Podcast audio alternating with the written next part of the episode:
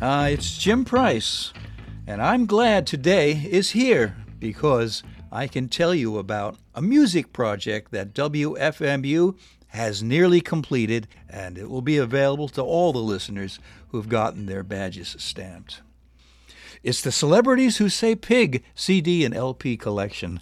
The list of artists is fantastic. Here are a few Nancy Kulp, the actress who played Jane Hathaway on the Beverly Hillbillies, drummer Moe Tucker, Anthony Gatto, world famous juggler. The list is long and you won't be disappointed. Fortunately, station manager Ken has allowed me to air one sample from this incredible collection. It's Fred Frith. Let's listen. Pig.